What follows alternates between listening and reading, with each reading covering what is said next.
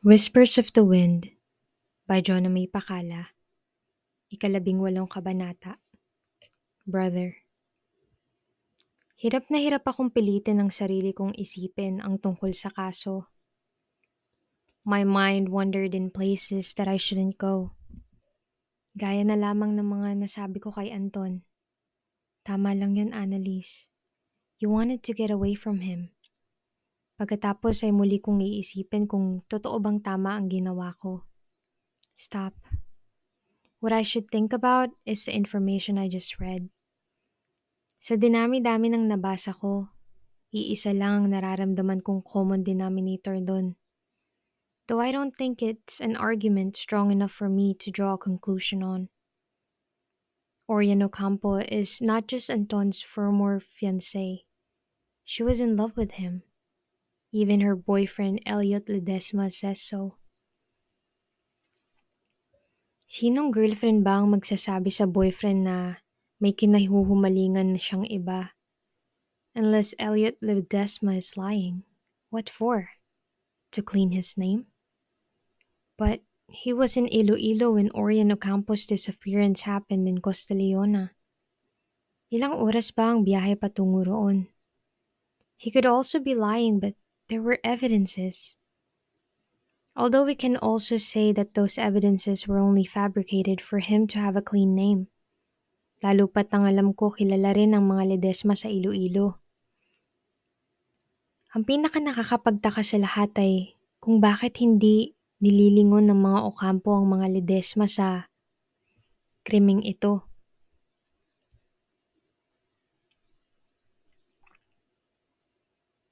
May mas kasalanang maituturing ang mga Ledesma kaysa sa akin. Dinig sa buong bansa ang pagkawala ni Orian kaya bakit hindi agad ipinagbigay alam ng mga Ledesma sa mismong pamilya ni Orian ang nangyari? Ang paghingi niya ng tulong sa kanila. Bakit hindi matanggal sa isipan nila na ako ang may sala? Nasa Castellona ako buong araw na yun. Bakit hindi nila natanong ang pagkakapadpad ni Orian sa Iloilo ng mag-isa? Sino ang tumulong sa kanya? Ang sospek? At kung ako nga ang sospek, paano ko siya naitapon sa Iloilo kung dalawang daang kilometro ang layo ko roon? Besides that, I don't even have the means to do it. I am poor even with my rich ancestries. Everyone knew that we ran away from the Juarez mansion to live a new life. Dahil ba may history si mama sa parehong krimen? Hindi ba siya kailanman nahuli dahil walang ebidensyang nagtuturo sa kanya na siya ang pumatay kay Papa? Papa killed himself because he couldn't take the truth. He couldn't accept the fact that Mama doesn't want him anymore because he was not loyal. He cheated on Mama and he cheated on his family. He was a good man but not a good husband. Iyon ang itinanim ko sa aking puso pero alam ko rin na hindi ko kayang magalit sa kanya bilang aking ama. Mariin at mapait akong pumikit sa naisip. Binulong na lang sa hangin ang pangarap na mabisita man lang ang mama at papa kahit sa kanilang himlayan. They were my first pictures of true love that was lost in unfaithfulness and tragedy. Busog na busog na ako. Si Adela. Gabi na at katatapos lang naming maghapunan.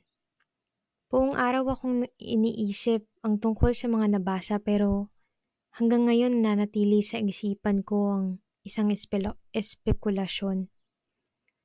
I couldn't seem to get why my mind is stuck with a weak argument. Maybe it's all just gut feeling. The Ocampos want Antonius Mercadejas Jr. that. Hindi lang si Orian, pati ang pamilya niya. Who wouldn't want the firstborn Mercadejas as a husband anyway? I raised my hand on my mind. Me. Tinanggihan ni Anton si Orian Ocampo kaya nagkaroon ng boyfriend na iba. Paano niya naging boyfriend si Elliot Ledesma? I suddenly want to know this guy and ask him things. He knew that Orion likes Anton. Bakit niya hinayaan na maging girlfriend ng isang babaeng may mahal na iba? Well, in the articles he was miserable so there's a chance that he loved Ordian Ocampo. Meanwhile, the lost girl is in love with Anton. Her family won't even look at the Ledesmas because they want to blame the Mercadejas. As a result, Senora Domitilla couldn't announce a new engagement for her son because the Ocampos wanted justice served first before moving on. Alam kong hindi matibay ang argumento pero sa talaan ng nakaraan sa mundong ito, ilang gyera ba ang nasimulan dahil lang sa bigong pag-ibig o kahit sa pagbawi sa minamahal?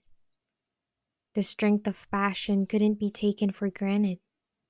In this case, if I am right, the strength of fashion and greed greed from the Ocampo family to be part of one of the noblest bloodlines of the country. Halos nasamid ako sa iniinom habang iniisip at natatanaw ang pag-iinuman. Lalo pa nang nakitang tumabi si Joy kay Anton. Everyone cheered. Nakita ko rin ang pagniwi ni Ayan at ang pagalis ni Kagawad Mila sa grupo. Kahit na nasa iisang lamesa kami, sobrang layo namin ni Adela sa kanila at di hamak na mas tahimik ang aming banda.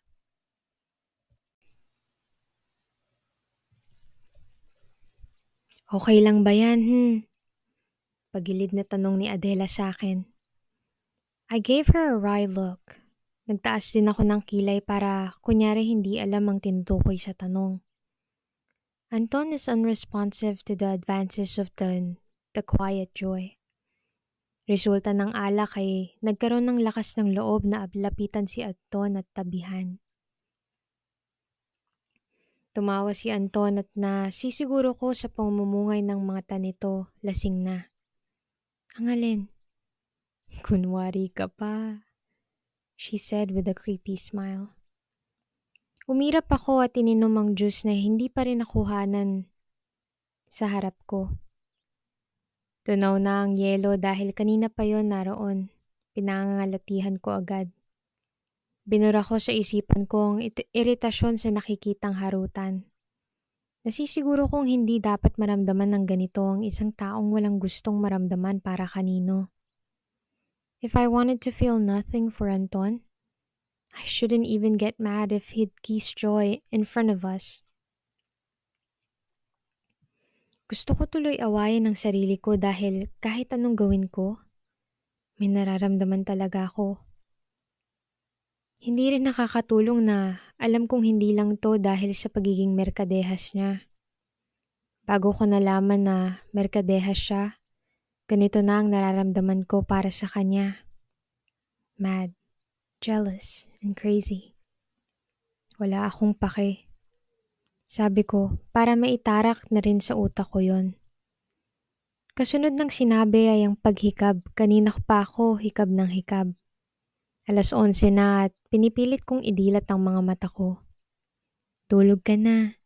Hindi ka rin naman iinom. Hindi ka rin makikisabay masyado sa pinag-uusapan. Si Adela na nang didemonyo sa akin. Ayoko, dito muna ako. She then smiled wilder. Alam ko kung ano ang nasa isipan niya. Hindi na ako nang usisa dahil alam kong hindi niya rin naman yun ipagsasabi. Babantayan ba? Hindi ko lang alam kung sinong binabantayan nino. Nalunod ang boses ni Adela dahil sa ingay ng pagkanta ni Joy. She dedicated a song to Anton. May videohe kasi kanina pa kan nila pinagpapasahan. Naligo ng kantyaw si Anton at tumawa na lang si kay na Cesar at Samuel. Lumapit si Joy Canton at sa pangalawang pagkakataon, nakita kong mabuti ang paghawak niya sa braso ng babae. His large hand on her slender elbow made me gasp. For a moment, an image of a hard man taking care of a soft woman came to my mind. Galing at gaya sa mga nababasang libro, sa mga napapanood sa telebisyon, my heart violently beated a bitter rhythm. Inalis ko ang mga mata ko roon at hindi na nakita ang susunod na nangyari. Agitated, I couldn't even smile despite all the funny jokes. Pagalit din akong tumingon kay Nilo ng kinalabit. Ano? Oh, kalma! Si Adela na hayos humagalpak. Sorry, uh, bakit Nilo? Tumawa si Nilo sabay turo sa labas. Hindi pa rin naaalis sa utak ko ang kamay ni Anton sa kay Joy. Yung boyfriend mo yata nasa labas. Kanina pa. Buti tinanong ko kung anong kailangan. Tinext ka raw pero hindi mo yata nakita ang cellphone mo. Boyfriend? Napaisip ako. Wala siyang boyfriend, Nilo. Pagtatama ni Adela. Ay, uh, yung anak mayaman, yung kasama mo lagi. Ah, si Lysander? Tumango si Nilo. Tumayo ako at nilingon muna si Anton. His deep, serious eyes is now with me. Hindi naalintana na halos sumasayaw na ang katabi at lumalapit na rin si Kagawad Mila sa kanila. Gustuhin ko mang manatili para tignan ang mga mangyayari. Hindi ko kurap. Kailangan ko namang lumabas para kay Lysander. I checked my phone. Nakita kong 10.30pm pa nang nag-text siya galing sa kanila Lawag kaya bumisita siya saglit dito. Pwede ba raw akong lumabas? Drowning the sound of the video okay from the garage. Lumiko ako patungo sa front yard ng hardin ni na mayor. The right side to me leads back to the garage and the left to the backyard garden. Namataan kong kaagad ang may hazard light siya sa malayong pickup ni Lysander. Nang nakita niya ako, Inilapit niya yon. May security sa bahay ni Mayor kaya tsaka lang tuluyang nakalapit nang nakitang kilala ko yon. Oh, Lysander! Sabi ko nang bumaba ang salamin ng kanyang bintana. Hi, mukhang nakaka, nagkakatuwaan kayo sa loob ah. Tanong niya sabay tingin sa gate. Ah, oo, may painom na naman si Mayor. Pasok ka? I said the last line as a courtesy. Hindi na. Nag-aalala si na mama. Kanina pa nakarating sa bahay eh. Ako nandito pa rin. Naku, ah, kung ganun, kailangan mo na palang umalis. Oo, sana. Namili kasi kami sa lawag at nag-request talaga ako na magdala ng mga sariling sasakyan para sana mabisita ka pagka uwi. Hindi mo pala masyadong tinitignan ng cellphone mo. O nagkakatuwaan ba kayo kaya hindi mo napansin ang text ko. Kahit na hindi niya direktang sabihin, nararamdaman ko ang pagkabigo at pagtatampo sa boses niya. Hindi naman, uh, inaantok nga ako eh. Kaya hindi ko rin masyadong natignan ang cellphone. Ganun ba? Eh, di sana natulog ka na lang. Uminom ka ba?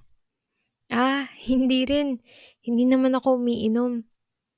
I smiled a bit but My thoughts are running back inside the house to see what's happening. Lalo pa dahil narinig ko ang tilian. Oh gosh, kiss? Sayawan? Tawanan? Ano? Good. Kung ganun, matulog ka na lang sana. Uuwi na rin naman ako. Umuwi ka na, Lysander. Nag-aalala na ang parents mo. See you sa school. Ingat ka. Tanging nasabi ko bago umatras. He smiled briefly and then nodded. Hindi kalauna na umandar na ang sasakyan at tumalis na. Pumasok ako sa gate at didiretso na sana sa garahe nang nakita ko si Anton doon. Sumunod siya sa akin. With hawk-like eyes, a brow up, and lips in a grim line, he remained there, standing imposingly. A secret rendezvous with your boyfriend, huh? He said coldly. Anong ginagawa mo rito? Doon ka sa loob at makipag-inuman ka kay Joy para malasing kayong dalawa. Mabilis na nagbago ang mood ko. Lumihis ako sa da- ng daraanan at pinili sa backyard. Naramdaman kong sumunod din siya kaya ilang hakbang sa halamanan ay nilingon ko siya. Hindi ako nakikipag-inuman, lalong hindi ako lasing. Tss, hindi mo na kailangang magmalinis. Alam ko naman na umiinom ka kaya ron ka na nga. Magsama kayo ni Joy. Iritado kong sabi. He smirked and then his lips twisted. Bakit parang galit ka? You want me to be with another girl but it's obviously you don't like it. Napakurap-kurap ako doon. Hindi ko inaasahan na sasabihin niya yun. Ikaw, bakit ka galit kung makikipagkita ko kay Lysander? Balik ko, para sana tumingkad ang aking argumento. Because I like you, and I'm jealous whenever you see your boyfriend. About you. Care to explain your anger? Dahil wala naman talaga akong may explain sa galit ko, gaya ng hinihingi niya. Hindi ko tuloy mapigilang sagutin ang sinabi ko. Hindi ko yun boyfriend, pwede ba? Buong lakas kong sabi. Tumaas ang kilay niya at napaawang ang labi. His eyes remained sneering though, but with a hint of humor now. He licked his lower lip. Bago pa siya makapagsalita, inunahan ko na. Bumalik ka na nga ron, lasing ka lang. Sabi ko, at tinalikuran siya. Pumundo lang matinding kaba sa aking puso. Hindi yun dahil sa takot. O baka rin dahil sa takot pero hinaluan yun ng kakaibang nararamdaman na siya lang ang nakakapukaw. I hate that it's always like this. Oh, come on, baby. I'm not drunk. He said, in a frustrated tone and pulled me back. Mabilis kong kinalas ang kamay ko sa kanyang hawak. My heart boomed more. Lalo pa na nakita ang marahan ngunit mapaglarong ngiti sa kanyang labi. Tama na. Ayokong nag-aaway tayong dalawa. You're just drunk, I said, losing all my arguments at once. Wala na akong masabi kundi yun. I said I'm not. Hindi ako umiinom ng isang shot. Sinungaling. Alam kong uminom ka. Uminom ako pero di ako uminom kanina. Come here. He gripped my elbow gently, but with command. Laking gulat ko nang lumapat ang labi niya sa aking labi, making me taste his minty flavor and his musky scent lording over my senses. See, did I drink? He asked slowly, sa gulat at sa lahat ng bumuhos na nararamdaman ko, wala akong nasabi. Wala akong naging kibo. Namumungay ang mga mata ko pero hindi dahil sa antok. At gustuhin ko mang mag-iwas ng braso sa hawak niya, hindi ko nagawa. My legs turned into a jelly, and the only thing I can clearly hear is the roar of my heartbeat. I was confident that although I get mad at him for flirting with another woman, I can always deny his advances. Naniniwala akong sapat na ang dahilan ko para maiwasan siya. Pero ngayon, pakiramdam ko wala akong lakas para gawin ang kahit ano. The way he made me feel scared me more. Because I know for sure that this is something else. I didn't, right? Bulong niya. Nagangat ako ng mapupungay na tingin at nakitang namumungay na rin ang mga mata niya. Sa dilim, kitang-kita ko ang titig niya sa aking labi. My eyes drifted on his lips and saw how tender and red it is with the lamplight. Halos pumikit ako nang muli siyang humalik. He crouched a bit and gave me a longer and deeper kiss. He whispered with a curse after that thought, then gave me another. Crouching on the other side, he kissed me in a, another angle, and a soft moan escaped my lips. Halos mapamura rin ako sa sarili ko. Gusto kong kainin ng lupa dahil sa reaksyon ko ay taliwas sa sinasabi ko. Wala na ba akong paninindigan pagdating sa lalaking to? Pinaglandas niya ang tungki ng kanyang ilong sa akin at nawala nang muli ako ng hinalikan sa labi.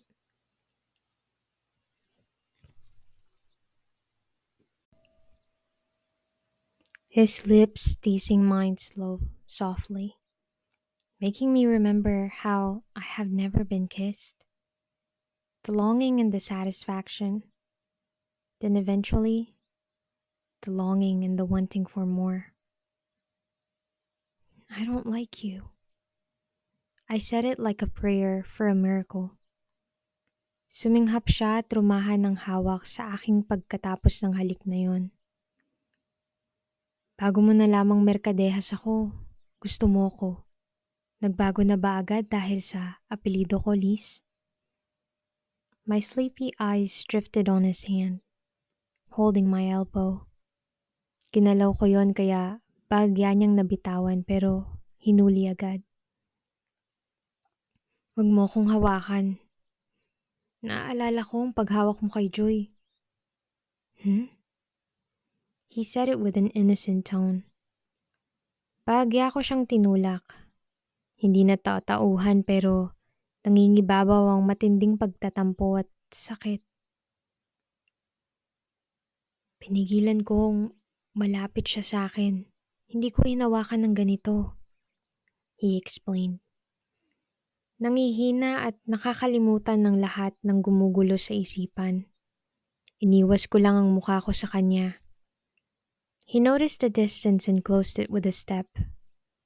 Sobrang lapit niya na sa akin at ang isang kamay ay gumagapang na sa aking bewang. The intensity and anticipation for his touch made me arch my back. Uminit ang pisngi ko at natanto ang kahiya-hiyang reaksyon para sa lahat ng ginagawa niya. Kasasabi ko lang na hindi ko siya gusto. Huwag na tayong mag-away please. He whispered on my temple. Gustong gusto kong higitin ang galit na nararamdaman para sa nangyari sa amin ni Mama. Pero wala akong magawa. It was like a spell casted on me, like my world at peace in his arms. I miss you so bad that I came back. All I get is hate. Hindi kita gusto. Gusto kong sabihin yun pero walang lumalabas sa bibig ko. Crouching a little, he held my lips captive with his. Before I could close my eyes, a moan escaped from my lips. Nangihina at nasisigurong bibigay na sa kanya. Napahawak ako sa kanyang dibdib at muling nanlaki ang mga mata. Y- Uriel? I said softly in between kisses. He continued kissing me, but after a while he stiffened and stopped. Uriel, I said it now, clearly. Sa wakas ay nahigit sa pagkakawala sa wisyo. Umatras ako para makita ng maayos ang natatanaw na papasok sa gate. Nakatingin ito sa garahe at umambang maglalakad na patungo sa ingay ng nalingunan ng dilim ng halamanan. Uriel! Muli kong sinabi at pumaling kay Anton. Mariing nakapikit ang mga mata ni Anton at nagiigting ang panga. He tilted his head. He looked like a statue hindi gumagalaw sa kinatatayuan. Ngunit, lasing man sa nararamdaman sa nangyari sa aming dalawa. Hindi ako nag-iilusyon sa nakita. Lalo pa nang humakbang si Uriel palapit sa amin. Titig na titig sa akin bago bumaling sa kapatid. Naglakad din ako patungo sa kanya. Iniwan ang natatatiling estatwang enton doon. Uriel? I ask. Good evening, Annalise. His deep and familiar voice rested on my ears. Hindi ko alam kung ano ang dapat maramdaman. Merkadehas din siya pero sa lahat ng mga merkadehas, sa kanya ako nakaramdam ng pag-asa at kaligtasan. It was like he was engraved on my mind as the hero of my life He was my hope when it was all darkness. Hindi ako natatakot sa kanya sa kahit anong paraan. Hindi gaya sa nararamdaman ko kay Anton. Good evening, Kuya. Uriel uttered and lifted his eyes behind me. Uriel, ba- bakit? Paano? I believe we have many things to talk about, Annalise. But it's late and I'll still be here tomorrow. Formal na sinabi ni Uriel. Gwapo si Uriel. Kung may nagbago man ay ang laki at tindig at tangkad niya lang. Nananatili siyang magalang at mabait sa akin. He matured but comparing to his older brother, Anton, there's a bit of a difference. Mas maitim at mas mataas ang buhok ni Anton. Natural ding mas malaki at mukhang mas diferensyang kaunti ang tangkad ng nakakantanda. Uriel's hair was dark, but it was shorter and cleaner. And with his white button-down shirt and slacks and leather shoes, he looked more involved in the corporate world more than Anton. Gusto ko munang makausap ang kapatid ko. Napadaan lang ako galing sa isang event. Alam kong narito siya kaya minabuting dumaan para makapag-usap kami tungkol sa isang bagay. Gusto kong malaman kung tungkol ba to kay Orian o may kinalaman ba roon. Gusto ko ring malaman kung bakit may, kung may alam ba siya tungkol sa nangyari kay Orian. Pretty much what I want to ask Anton. But My shock for the night was too much. Um, ma- marami nga akong uh, tanong, Uriel. Sigurado ka bang narito ka bukas para sagutin yun? I said with hopefulness in my voice. Lumagpas na si Anton sa akin. Nang narinig ang sinabi ko'y nakita ko ang muling pag-iling niya. Uriel is watching Anton intently before he pursed his lips. Sorry for the bad timing, brother. I swallowed hard. Nang bumaling si Anton, si Uriel sa akin na tumango, nabunutan ako ng tinik. Liz, Annalise. Anton growled. May multo ng ngiti sa labi ni Uriel bago binago ang sinabi. Annalise, I'll brother I'll borrow my brother for tonight. Have a good night. See you tomorrow.